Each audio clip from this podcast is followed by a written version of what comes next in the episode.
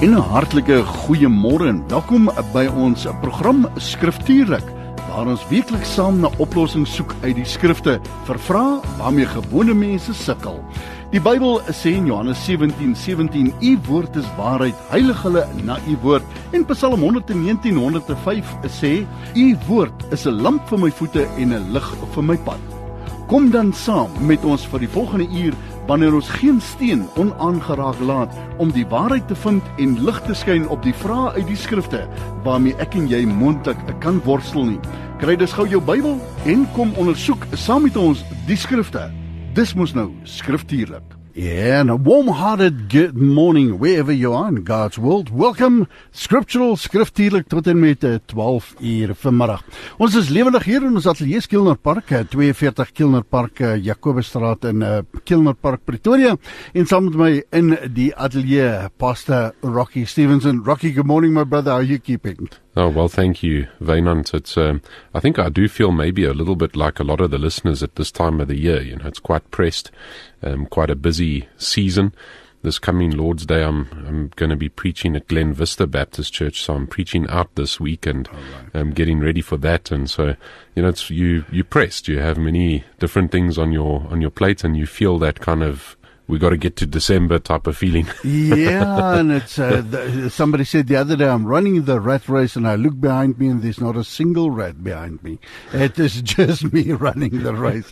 So uh, wonderful to have you on board. We know that uh, in the Lord we are refreshed. Then, if we lean onto the Lord, uh, He is the one that restores us and refreshes. Us, and we trust that through this program you'll find answers to your questions and that your spirit man be refreshed this morning. Ons uh, doen skriftelik tot en met 12 eh, uur vanoggend so met ander woorde so 5 voor 12. Ek gaan vir jou 'n WhatsApp nommer gee as jy 'n vraag het wat jy graag wil vra. Baie welkom om dit vir ons in te stuur. Just a sideline remark that as you send in your question this morning, please make note of the scripture that uh, you're looking for answers to. Uh, just a uh, a quick reference to that scripture it makes life just a little bit easier here in studio uh, to help us find the uh, scripture in God's word. So dit dan uh, die uh, nommer wat jy moet skakel hier kom hy 082 Uh, it's Vodacom Network 082 657, the frequency on which we're broadcasting, 657, the number 2, and then 729, our sister station down in the Western Cape, their frequency on which they're broadcasting, and there you have a very unique number 082 657 2. 729 from the one to the other and you welcome to send in your questions. Ons het volgende mense gehad daar van die Weskus Langebaan wat saamkuier uit die Weskaap uit uit die Noord-Kaap uit uit Tanzania uit from all over the continent of Africa and indeed from down under and in the UK people are listening to us right now and you welcome to post your questions and send them in. We had a question Rocky last week if you've missed out on the uh, WhatsApp number. Uh, don't be uh, concerned. Don't be worried. We'll be repeating it throughout the program. So uh, just stay close to your radio. Keep a pen and paper handy.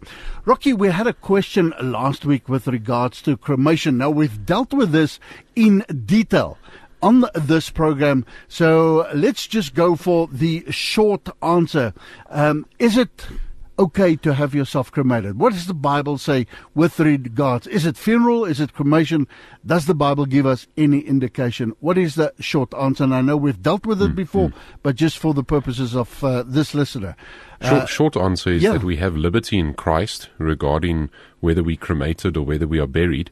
The Bible doesn't speak specifically of cremation itself, but it does speak of going to dust and ashes. And when we recognize the way that the recreated body is created in glory, if God could put the dust together to make Adam and Eve, He can put ashes together to make you um, a glorified body in that sense. And so there is a liberty. I do think that there is something to be said about a tombstone or a message that you could leave even when you are buried but there is liberty in Christ regarding this, and there's no specific command in the scriptures that says you should not be cremated as well. I'm just thinking on the uh, Christian families that were burned uh, in the in the gardens of Nero, way back when yes. in the Dark Ages, and uh, fed to the lions and burned in the Colosseum.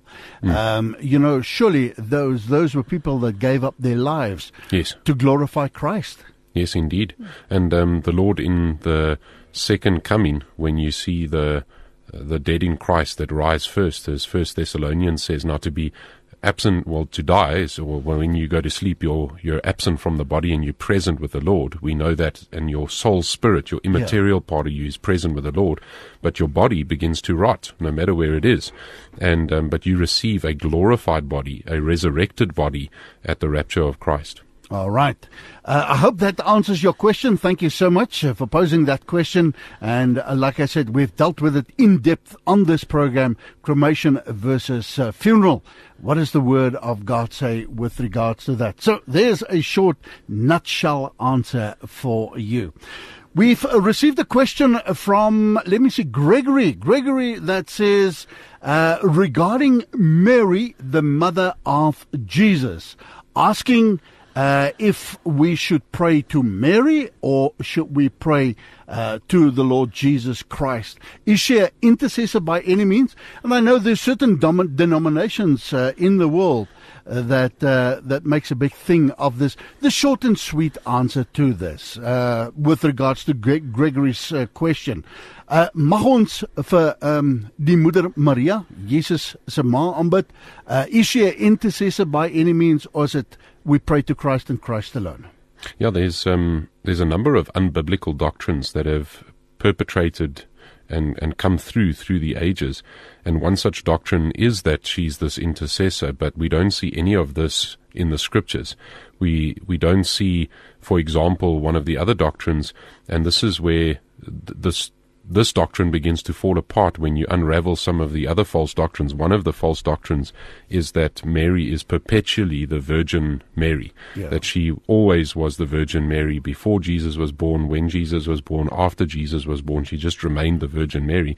And that's just simply untrue because we see that she no longer was a virgin after Jesus' birth because Mary and Joseph had other children. Matthew 1 19 to 25. And Joseph, her husband, being a righteous man, not wanting to divorce her, you see this section where um, Joseph actually decides, I'm going to divorce Mary he was betrothed to be married to her, but he had not had any intercourse with her, and she was still a virgin. And he decides, I'm going to divorce her quietly because he's a righteous man. But then the angel of the Lord comes to him in Matthew chapter 1 and from verse 23. And at the end of that, chapter 20, uh, verse 25 of Matthew 1, it says, But kept her, her a virgin until she gave birth to a son, and he called her name Jesus and called his name Jesus. And there you see, but kept her a virgin until she gave birth to a son. Yeah. And then later on in Mark 6 3, you see that um, even those that were the um, uh, opposition to Jesus says, Is this man not the carpenter, the son of Mary, um, the, and brothers of James and Joseph and Judas and Simeon, uh, or Simon? Are not his sisters here with us? And so you can see that Jesus had brothers and sisters. Yeah. How would that be possible yeah. if Mary was perpetually a virgin? And then there's also the false doctrine of Mary being sinless. And so many people will say, the reason Jesus was born sinless is because Mary was sinless. And so Mary sinless and therefore Jesus was sinless. And that's just simply untrue. She was a sinner like anybody else. Yeah. She was a servant of the Most High God and she was used of God like somebody like John the Baptist or other prophets, etc. And, and God specifically chose her and blessed her in that type of sense. And she's remembered with great, um, great joy as we look at what she did and the way in which she was willing to be used of the Lord as his servant. And um, and this is false again. You know, J- Jesus was not born with sin because he is God, but also because he was born of the Virgin Mary. In other words, he didn't receive the sin nature of being born in Adam's lineage. He was born of the seed of woman. He is the grand fulfillment of what we see in Genesis 3 verse 15, where Eve is given the promise, and this is what it reads in Genesis 3:15, and I will put enmity between you and the woman, and between your seed and her seed, and he shall bruise you on the head, and you shall bruise him on the heel. And, and there's this promise of the seed of Eve, which is the seed of woman, which is the only time that this has ever happened, that a woman gave birth apart from the seed of a man. And so Jesus was born sinless because he did not inherit the sin nature of Adam. He is the second Adam, as the scriptures put it. And so he was sinless not because of the fact that Mary was sinless. Now, as we think through this question even a bit further, our Lord Jesus never ever says, pray to my mom. He never says, go through Mary. He never yeah. says that she's an interceder. Nowhere inside of the New Testament do we see that you must go to Mary to get to Jesus. In John 14, verse 6, Jesus said uh, unto him, I am the way, the truth, and the life, and no one comes to the Father but through, through me. me. Mm-hmm. He doesn't say, but through me and through my mom. Yeah. Okay. And then 1 Timothy 2, verse 5 to 6, it says, For there is one God and one mediator also between God and men. And what does he say there? Mary? No. The man Christ Jesus. He is the mediator between God and man. He is the one through whom intercession is brought, who gave himself as a ransom for all and, and the witness for the proper time. So nowhere in the Bible are we commanded to worship Mary or pray through Mary to get to Jesus. We can, though, um, through what Jesus did, come to God the Father with great boldness because of what Jesus did for us. And that's what Hebrews 4 verse 4 to 16 says. Therefore, since we have a great high priest who has passed through the heavens, Jesus the Son of God, let us take hold of our confession. For we do not have a high priest who cannot sympathize with our weaknesses, but one who has been tempted in all ways like we are, yet without sin. And it tells us that about Jesus, not about Mary or about anybody else. Therefore, let us draw near with confidence to the throne of grace, so that we may receive mercy and find grace to help in time of need. Because of this mediator, the Lord Jesus, you and I can come before God the Father with boldness. That is an amazing thought because He washes us by His perfect work at the cross. So if ever there was an opportune time even for Jesus to tell his disciples to worship or pray through Mary, surely it would have been at a place like the cross, yeah. you'd think. Yeah. But what does he do there in John 19, 25 to 27? And, and you see this, he says, But standing at the cross of Jesus were his mother and his mother's sister, Mary the wife of Cleopas, and Mary Magdalene. When Jesus saw his mother and the disciple whom he loved, that's the Apostle John, standing nearby, he said to his mother, Woman, behold your son. Then he said to the disciple, Behold, your mother. From that hour the, hour, the disciple took her into his home, and John looked after her. And I've got some various thoughts we spoke about, oh, I think, right. on the, the, this before regarding that. But if ever there was a time where Jesus could say, "Well, you, you guys should pray through Mary," you would have thought it would be even somewhere like that. But also listen to what Jesus says earlier on in Luke eight, verse nineteen to twenty-one. Jesus' mother and brothers come and they're looking for Jesus. They actually think maybe he's going a little bit mad because he's not eating and he's giving lots of his time for the people. And it says this, and his mother and brothers came to him, and they were unable to get to him because of the crowd.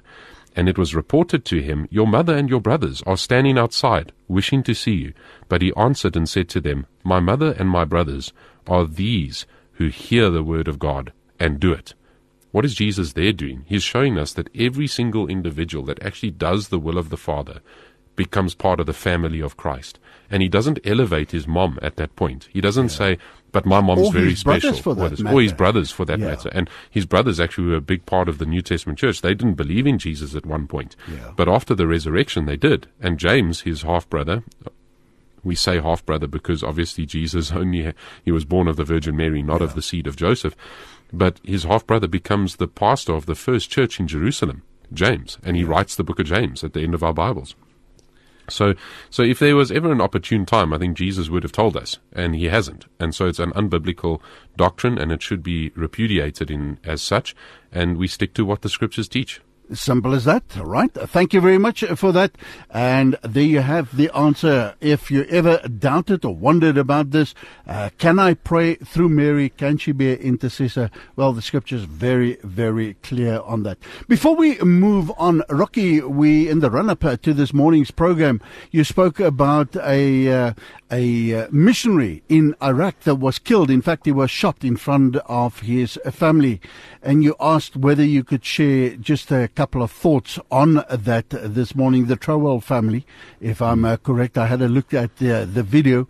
Uh, what are your thoughts on this? Yeah, I've been so moved about this, um, Last week, Monday evening, he was shot dead um, in front of his family. He was heading back from a Bible study, and he's there. He was there in Baghdad, and he was shot four times. There were two vehicles that actually cornered him off, and and, and he was shot dead. And, and I received his newsletter, which was on the 4th of November, which would have been his last newsletter on the Friday yeah. night. Yeah. And, um, and I wanted to read a little bit about that from it. And this was written by Stephen himself. And uh, he says this. Uh, right as our two and a half hour Bible study concluded last night, speaking about the Thursday night the week before the Monday, Abby said, Daddy, there are men out in the street who have been there since Ali and Ayad arrived at the Bible study. My heart pounded in my chest, and I looked at our camera command center in the kitchen and and and to give a look. Almost like a spy movie, the shadowy figures stood in the darkness under the streetlight several houses down. They appeared to be smoking, talking, and waiting. But for what? They, the very real concern was that these men could be tracking the guys to our house and waiting for them to leave. Have we put these guys at risk for our regularity of our meetings? You see, they meet very often as yeah. they discipling um, these young men that have come to faith in Christ. I wondered in my heart, Ali and Ayid live under the constant threat of intimidation and violence because of their commitment to following Jesus against the grain of the challenging culture. All right. I invited Ali and Ayid to wait with us until the men left, but they reminded me, Stephen, we are in the hands of God. We are not afraid. We will go now. Reluctantly, I bid them good night, and they disappeared in the darkness. I was tired and still had so much to do before I could go to bed, but I couldn't stand it any longer. I had to know why these men, who these men were, what they were up to, and why they were loitering in our street. I bundled a few bags of trash and headed toward them. As I approached, I quickly became a, it quickly became apparent to me that one was our trusted neighbor, a nominal Christian, one was a guard at the local business, but the third I didn't know. He turned out to be an acquaintance of our neighbor. I was relieved that these men were not up to anything nefarious, a bit ashamed that I had assumed the worst, and challenged by the confident faith of my young Timothys. We probably talked for an hour. Standing under the streetlight, God gave me an incredible opportunity to witness to these men. In that God ordained moment, I verbally took them to the Garden of Eden, located in Iraq, speaking of Father Adam and Mother Eve and the love of God for them, despite their disobedience.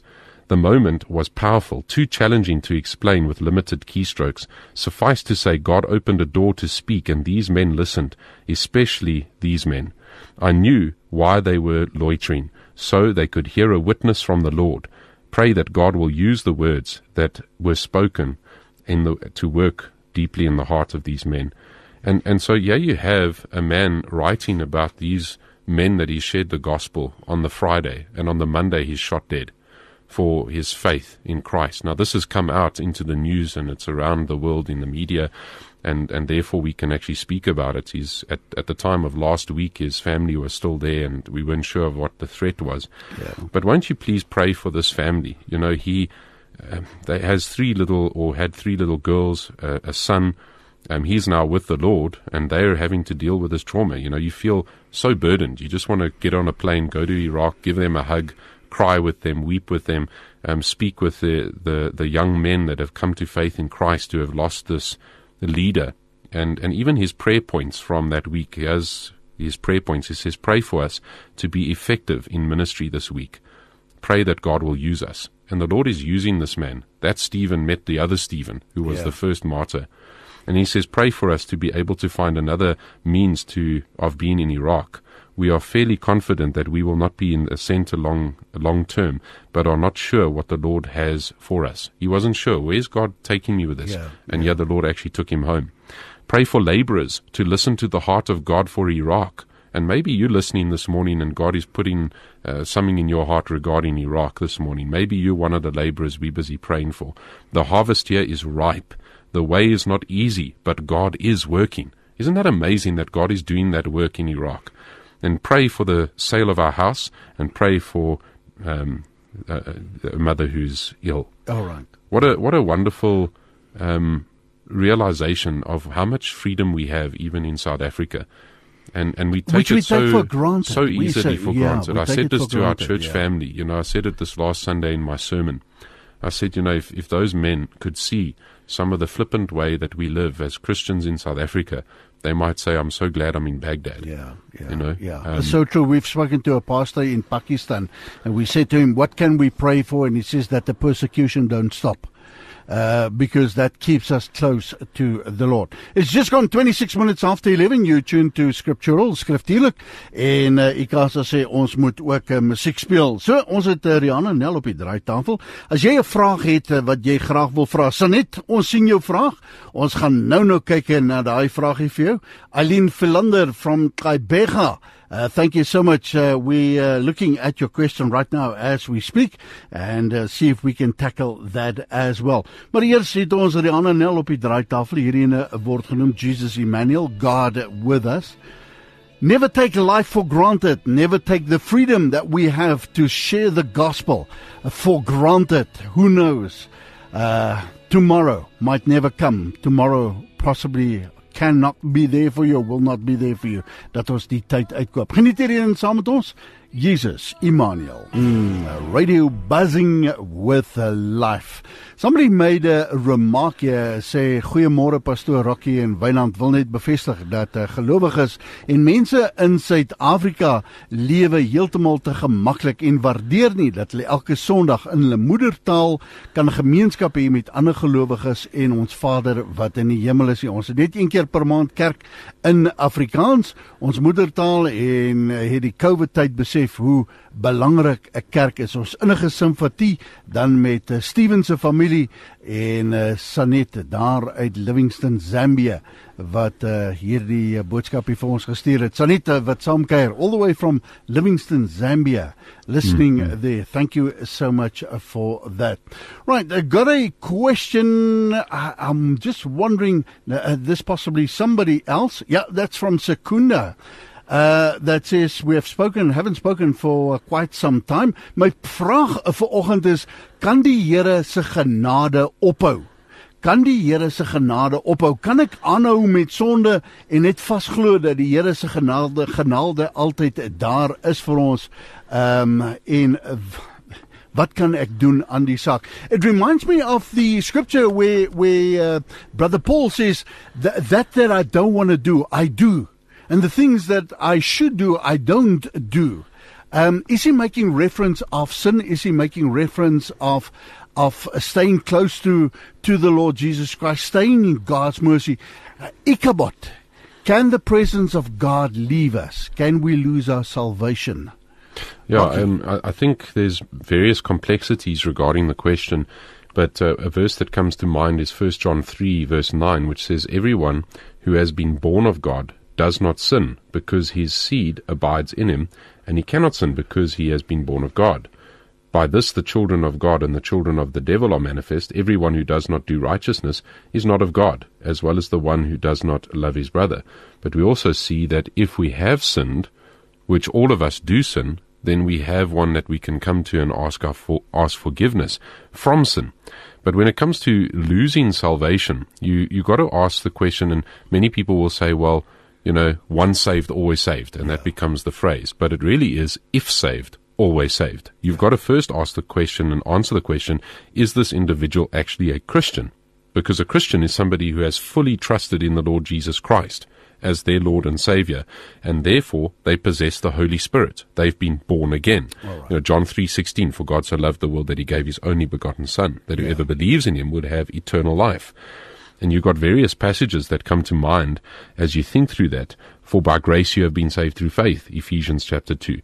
And this is not of your doing, it is the gift of God. So if this is the gift of God, God doesn't r- take away his gift from the one that, that he's given that gift to. It's not as a result of works, so that no one may boast. If you didn't do anything to get your salvation, then you can't do anything to lose your salvation. If you did something to actually get it, then you could lose it. Yeah. But we haven't, not the biblical kind of salvation. This has been something that has been given by God alone. And so you do need to deal with the question of, am I really saved? Am I born again? Have I put my faith in the Lord Jesus Christ? Not the Lord Jesus that I walked an aisle or stuck up a hand or signed somewhere. The Lord Jesus who is the Lord Jesus of the scriptures. Have I turned to him alone? Or do I still think that somehow by my own works or my own person that I can make my way into heaven? And I think sometimes we have a superstitious thing connected to this, where Paul speaks about that in, in Romans chapter 7, as you made reference to earlier on. And he says, Wretched man that I am, basically, who will save me from this yes. body of sin? Yeah. In Romans chapter 8, he says, There's therefore no condemnation for those that are in Christ Jesus. So the big point is those that are in Christ Jesus. Earlier on in Romans chapter 6, he says, Do not then say, Let me sin so that grace may abound. That would be absolutely the wrong mentality completely. If we think, okay, well, I'm saved, I can just sin and just carry on, then we take in grace absolutely for granted. There is a, an aspect of, of call upon the name of the Lord while he is near, while he is to be found. And there is a level of mystery in a sense, because if you're just going to carry on sinning, and taking his grace for granted, then there remains no more a forgiveness of sins. We do see in the New Testament this tension that says it's those that endure till the end yeah. that are saved. And we do see the tension of what we call apostates, somebody like a Judas. Judas was with Jesus for three years. He went through this ministry. He was sent out with the twelve to go and cast out demons and to heal the sick and to, you know, heal those that were blind and deaf. And he, he did this. He preached. You know, he was part of the, the inner circle, as it were, of Jesus' disciples. Even when Judas receives the bread from Jesus at the table and the cup from Jesus, and Jesus says, Go do what you're going to do quickly. Yeah. The other disciples who are busy arguing about who's the greatest in the kingdom of heaven start to think, Oh, Judas is busy being sent on a special mis- mission. Yeah. Oh, Judas must be the favorite. But but we can say to one another, Rocky, and it's important that we hear each other's hearts. Those disciples that was there in the upper room eating with Jesus, the Holy Spirit haven't been poured out at that stage. Yes, they, they, they were not yes. saved at that stage. Uh, uh, saved in in in, yes, in inverted, inverted brackets. Yes. In inverted commas. Yeah, they hadn't yet received the gift of the promised Holy Spirit Yeah. at that point. But you do see somebody like a Judas who actually, let's say, was never saved, if you were to put that in inverted commas as well. And here's, here's part of uh, another verse that comes to mind. 2 Corinthians 5.17 says, Therefore, if anyone is in Christ, he is a new creation. The old is gone and the new has come. So is it possible for somebody like that to lose their salvation? Never. All right. Never, because they are a new creation. All right. Now, now, can I take you to 1 Timothy 1? 1 Timothy chapter 1 and verse 20. En die Afrikaanse Bybel sê onder wie is daar Hymenaeus en Alexander wat ek aan die Satan oorgegee het sodat hulle kan leer om nie te luister. It gets back to that question of Sanet, can God's mercy leave us? Can God's anointing leave us? The presence of the Lord. What does this scripture mean in relations to the question that Sanet has asked us this morning? Yeah, um, this, you know, you have these two men, and there is different opinions on Hymenaeus and Alexander. It may be that they had reached the point of church discipline where, and church discipline is always restorative. The idea is that they will learn and that they would actually be saved in the end. And so he says there, I've handed them over to Satan, and there's a very specific purpose. The purpose is that Satan would actually then teach these two men not to blaspheme anymore. And so it's saying, okay, you guys have been saying these things which are wrong. You've been going, you've been holding to doctrine that is false, and that's one of the reasons that you would practice church discipline. Yeah. Go, go then and see. You're no longer part of the church of Christ. You're no longer part of this called out body of believers because you're holding to this false doctrine. Let Satan teach you for a moment. And it may be that those two men actually were in the end saved. We're not too sure. But we see that the reason that Paul uses this is just before this in verse 18. He's entrusted to Timothy, his child, in accordance with the prophecies previously made concerning him, that he would fight the good fight. And so the reason that he even brings these two men into this argument is as an illustration to Timothy. Timothy, keep on enduring. Keep Yeah. on persevering. And so this is where some of the tension comes because we don't actually know the heart of people. God knows the heart. Yes. He knows the root. The motives. We, we can see some of the fruit. If the fruit is rotten, most likely the root is rotten. But you look at somebody like a Peter as well as we think about that Judas illustration. Peter denies our Lord three times. but yet the Lord restores Peter. a terrible Peter. thing to do. A In, terrible indeed, thing. definitely. Yeah. And the Lord restores Peter. And he brings him into a place of fellowship once more with him. And Peter is used of the Lord in mighty ways. I mean, 3,000 souls added to the number of the church in Acts chapter 2 after Peter's preaching. Yeah. And so God, God uses Peter as, in a sense, a rock, as a, um, as a beginning point for the church. And, and, and Peter is used mightily of God as he is restored. And, and so there the point is made that we don't know the root often but God knows the root. And there is a sense that you need to be persevering. You need to be faithful now. And if, as you think about salvation, salvation, you have the wrath of God that is appeased by Christ as Yeah. he takes the curse as he's on that tree and as he bears the wrath of God that, that we deserved because of our sin. The wages of our sin is death. And the eternal gift of God is, is or the, the gift of God is eternal life in Christ our Lord, as Romans 6 puts it. Now, as our Lord Jesus goes to the cross, he takes that wrath that we deserve, and we receive his righteousness, and we're clothed in his righteousness. Now, when God the Father looks at us, that propitiation work of Christ, he sees us as he sees his Son, the Lord Jesus. That salvation is so full, that justification, it, it, it's two ways. Just as if I'd never sinned, just as if I was always righteous. That happens at that point of salvation and justification. But then there's sanctification. And part of that sanctification journey, I think, is where this question heads. And the sanctification journey is, Lord, please save me from myself. Because I've been saved from my sin and the wrath that my sin deserves. And Jesus took that penalty. But now I'm in this messy place where actually, like, my passions are at war within me. I'm still having the lust of the eyes, the lust of life, and the pride of life. I'm, I need your help daily. And we need the strength of Jesus to live today to the glory of God. And we, there's our conscience that, Yes. that reminds us Yes. of, of, You know, this and- wretched life that I that I live. Yeah, and, and so part of what, what Jesus saved us from is not just the penalty of sin, but even the pleasures of sin. Sin is no longer pleasurable to the Christian. He also then saves us from the, the pains of sin in a sense, because we don't always receive all of the consequence. Now, of course, there is a consequence to sin even now for us. And oftentimes God in His mercy withholds a lot of that. You think of somebody like Ananias and Sapphira that lied to the Holy Spirit, and God strikes them dead, and fear fills the whole church. Why? Well, because many of them also deserve to be struck dead. Yet God didn't do that. And just because God doesn't strike you dead doesn't mean that God can't strike you dead. But I think that, that part of the point is as well is don't presume upon the grace and the holiness of God and don't sin so that grace may abound. Just because he has forgiven you. I've been saved, You know, therefore I can carry on and, sinning. and the motivation is really the love of God. We love Him because He first loved us.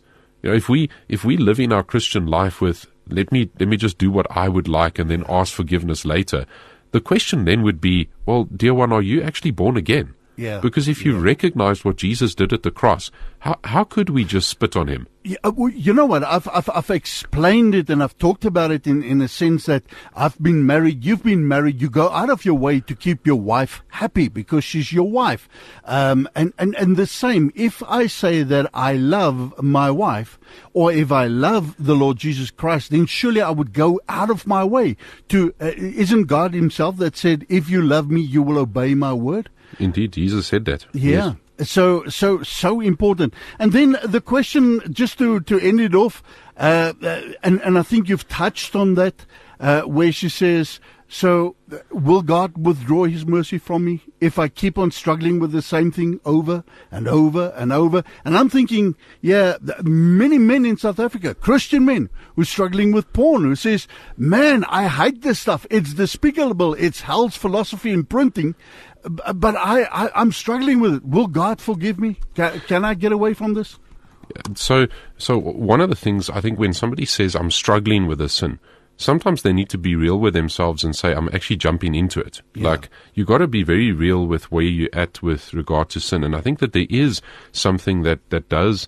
Uh, that the scriptures do, or the scripture does teach us regarding some of the freedom that we can even receive regarding this. And James 5, verse 16 is a place I would go to regarding this. It says, Therefore, confess your sins to one another. Be accountable. And pray for one another so that you may be healed. The effective prayer of a righteous man can accomplish much. And I think part of the problem with some of these sins, and we're talking now about more of the private sin that nobody actually knows about, it's a sin that's been committed in the dark, is that very problem. It's been committed in the dark, and a person thinks, I'm all alone in this. But there's actually no trial that has overcome you that is not common to man. That's 1 Corinthians 10, verse 12. And God is faithful. He's able to deliver you from this, He's able to give you endurance for it. But part of what James even teaches here, and I think that there is a a careful context regarding this. I'm not saying go to your local church this week and get up in front of the church and just spew out what you've done in the week yeah. or the week before, or whatever. I think that there ought to be close communion that there is between believers and believers, between men in a congregation and other men in the congregation. I touched on this a little bit in 1 Thessalonians 5 towards the end of the book, where Paul talks about greeting one another with a holy kiss. You can yeah. go and look at that sermon if you wish. Yeah. That was Sunday night. But there ought to be such a close communion that we actually can can go to a brother and say, Brother, this is something that I need your prayer about. Please, would you pray for me with this? And where you can call a brother and say, You know, th- these are some of the thoughts I've had this week. And the brother can say, Well, you know, let me point you again to the marvelous grace of Christ and the goodness of our Father in sending the Lord Jesus for us. And so, what I would say is if you're in a position where you're struggling with certain sin that you're going back and going back and going back to, start to take it seriously. Our Lord Jesus took this very seriously. He said, If your right eye is causing you to sin, gouge it out. If your hand is causing you to sin, cut it off. So be radical about it. Actually start taking it seriously. Part of the problem is that we actually like our sin too much, too often. That's the reason that we sin. It's because yeah. we like it. And then we need to be honest with ourselves and say, I'm actually enjoying the sin more than what I'm enjoying Jesus. I put Jesus into the corner of my heart and I say, Jesus, you sit there like a good boy and you wait until next week Sunday. Yeah. And that's the way that we treat Jesus. Wow. And then we pull out all of these things from our closet that we hide on the Sunday and then we enjoy those things the rest of the week and then we feel bad on the Sunday again. And, and I think this is the way that the pattern is for too many Christians. And we ought to have an open honesty before God the Father through the Holy Spirit by the Word of God. And we need to also come before the Lord and be accountable to one another and submit ourselves underneath the elders that God has given us within our local congregations and let these brothers walk with us. Yeah. You know, let sisters walk with you when you are struggling through these things. You're not the only one that goes through these things. And I think that's a prideful approach as well that we have. It's a hidden kind of a pride. When an individual has the, that kind of e or mentality, I've talked of that before, I think, online. Yeah, um, that, that, you know, oh, woe is me, everything's bad, it's always raining, it's always yeah, dark. Yeah. There's, there's pity, almost like pity a pity party kind of a yeah. thing. And where you think you're the only one that is struggling with that sin and that your sin is so much bigger than the Savior, the Lord Jesus Christ. Repent of that. And that's as simple as it is. And then it's kind of like that video I sent you once before. Just stop it. Yeah, stop it. just yeah. stop it. You yeah. know, just stop it and get help in that sense. Mm. You know, you have brothers and sisters in good congregations that you can go to and that you can be helped with this. But do you really want to change? And I think that's where you got to challenge yourself. Do I really want to let go of the sin? Yeah. Or am I really actually loving the sin more than the Savior? And then you got to ask yourself, am I really born again? Because if I've come into contact with the marvelous grace of Jesus, how can I go and keep on sinning, keep on sinning, keep on sinning? Keep on nailing him. him. to the cross. Exactly. Yeah. I, I, just can't see that as that's incongruent with the yeah. Christian walk in that sense. And it's not. I'm not trying to be insensitive to those yeah. that maybe are are facing these kind of things. And we've got to make the distinction sometimes also between the temptation and the actual sin. Because there's times that it's not yet sin, but it's a temptation. But what are you doing to actually put these things out? I, I, think of a simple illustration. You know, if it is porn that a that a man is busy with, you know, get rid of the devices that yeah. are causing you to have that kind of a freedom. You know, put blocks on your filters uh, or put filters on your computers. Yeah. Um, do what you can. Take every measure that you can to get away from it yeah. because that's important. You know, and God will provide the way to do that. He'll allow you to actually use just your left hand if you chop the right hand off. Now, I'm not saying go and do that physically. Jesus was talking about putting, making serious about how we how yeah, we do this. Yeah. Sometimes maybe we need to pluck out both eyes. Yeah, yeah. And uh, with regards to Sanet's uh, question, Sanet, uh, ek is daarvan se koen af. Ek hoop dit antwoord jou vraag en uh, ons gaan wegstap dan van daai ene af. Uh ek hoop Rocky het genoeg skrifte ook vir jou gegee wat dit uh, vir jou bevestig. Eileen Philander daar van uh, Port Elizabeth se wêreld af. Good morning. God's blessing from Kaibega, formerly Port Elizabeth. I want to know if I take out the 10th of my income as my tithes and place it in an envelope. But before I get to to pledge it, I use some of it because of whatever reason. But big but they replaces it with money from somewhere else. Would the replacement money be constitute uh, constituted as part of the tithes of my income? I, I I feel so so much for this dear lady who's who's writing this, and and here's where where my heart is regarding that question. Many times we accept a form of superstition regarding what we do and the religious practices that we have. Now, I'm not saying that we ought not to be generous and that we yeah. ought not to give and that we ought not to to specifically say this is what I'm going to give as a portion. You know, uh, you even see in in Proverbs chapter three verse seven. You know, take of the first fruit and give to the Lord, and and be a generous giver and be hospitable, etc. But nowhere in the New Testament do we see a tithing principle of giving ten percent. This is something that simply, I think maybe a bunch of guys that were nervous that they weren't going to get a salary as pastors came up with. And they thought, okay, if I've got 10 families, then at least I'll get paid. I have no idea where it came from. But it is something, well, I do have some idea, but there's probably not enough time to get into it. But it's, it's a false taking of the Old Testament and then merging it into the New Testament. What God desires from His people is to be gracious givers recognizing the marvelous grace that God has given to us. Whether that amount be a 5% or 2%, whatever you have determined to give, give. That's what the scriptures teach in the New Testament. Decide before the Lord what you will give and be a generous giver. And that is what God loves. And so you, you make that determination. Now, I would say that there are other means in which you could give. You could give via EFT. It could be one of the payments that you make first in the month before you do other things. I think there are some other principles regarding this. But I, I would like to give you a sense of freedom and the, where the Spirit of the Lord is, there is liberty that the, the, that God's not looking at you going, oh my, this this daughter of mine took money out of the envelope that she gave, and now she put other money into there. God's not doing that. God doesn't need our money. He wants us to give with a heart that is gracious and a heart that is generous, but to to not have that kind of fear that we have of, oh well, I've I've now this is the amount or that is the amount or this is the.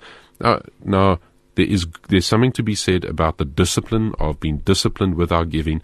There's something to be said about being wise stewards of our finances, and I think many of us could do better at that, where we can sit down and where we can have a budget and where we can know, okay, this is the amount that I'm giving to the Lord, this is the amount that I'm giving to this, these are my debts, etc. And I do think sometimes people run into trouble because they have payments that they suddenly need to make because they've got debt that they've piled up and then they're living under this pressing kind of a I'm I'm in trouble and I need to now take from this and uh, take from that. So I, I, hope that that's helpful. That that we can move away from, in a sense, that um, let's say that legalistic view yeah, that yeah. you have to give this amount and it has to be 10%. If we're looking at an Old Testament tithe, that's actually more or less 23.5%. I think we've touched on this in yeah, the program before. And, and that, that's because the Old Testament was a theocracy. And so that 23.5% basically upheld the government of the Old Testament, which was the Levitical tribe. And so this 10% aspect isn't a New Testament teaching. Um, it is something that if, if you're wanting to really be strict about it, um, Paul says go and do all of the law. yeah. That's what he teaches in the book of Galatians. So Galatians is a good chapter to go and look at. What should stem in our hearts regarding our giving is from the faith that God has given us and the gratefulness of the heart that goes, everything that I have belongs to the Lord. And I'm going to use everything that I have for the glory of the Lord. Not just the 10%. I'm going to use everything because my whole life belongs to Him. I've been bought with the price of the precious blood of Christ. And so my all is for Christ. So I right. hope that's helpful. Eline, I trust that uh, that answers your question. Thank you so much for taking uh, part in the program. Wonderlike vraag daar uit uh, Port Elizabeth uitgekry.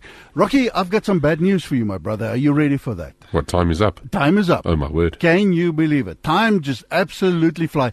Can you believe it? He drives here all the way from Benoni on a Tuesday, getting here, and it's the shortest hour of his entire life. So uh, thank you. Those who want to take it further with you, as mense graag in aanraking met jou wil kom, Rocky, where can they get hold of you? Rocky Stevenson? Uh, no, no, that's um, the wrong email yeah, address. Uh, try pastor, pastor at, at, at benonibiblechurch.co.za. I thought I'm going to help him right there. Pastor at Benoni Bible Church. Pastor at the Benoni Bible Church.co.za. You're welcome to write. Rocky, final words before we leave. Anything the Lord has left on your heart to say yeah, before um, we greet? The, the passage I was referencing, just if anybody wanted to write it down, 2 Corinthians 9, verse 7, which says, Each one must do just as he purposed in his heart, not grudgingly or under compulsion, for God loves a cheerful giver. And so there you see the concept of decide whatever it is before the Lord without compulsion, without grudgingness, like, okay, here's the money I must give, but with a heart that's willing and saying, I want to give to the Lord. All right, uh, there you have it. And uh, at a later stage, and maybe you can ponder this, die letter van die woord maak dood, dis die gees wat lewe bring. We'll chat on that scripture a little bit later on as well. And somebody else that also asked, now, should I pay that to the church directly, or can I help a mother or father who's financially struggling at the moment, a brother or sister? Uh, should I give it to the church when they are struggling and I can help them as well? We'll get to those questions as well. It's good to listen to Pastor Rocky. It's good to listen to Radio Pulpit. But ultimately, Acts 17 11 says, Search the scriptures to see if these things are so. 12 o'clock, somebody else taking over. Sibongile will be uh, taking the reins from 12. And uh, next time, all that's left to say is search the scriptures, search the word of God and uh, do it with a grateful heart. As long as we've got the opportunity and the freedom in this country to read God's word, let's do so willingly and uh, with a burning passion in our heart. Till next time, keep well. God bless you. Playing out with Joe Niemand, the Tshwane Gospel Choir. He won.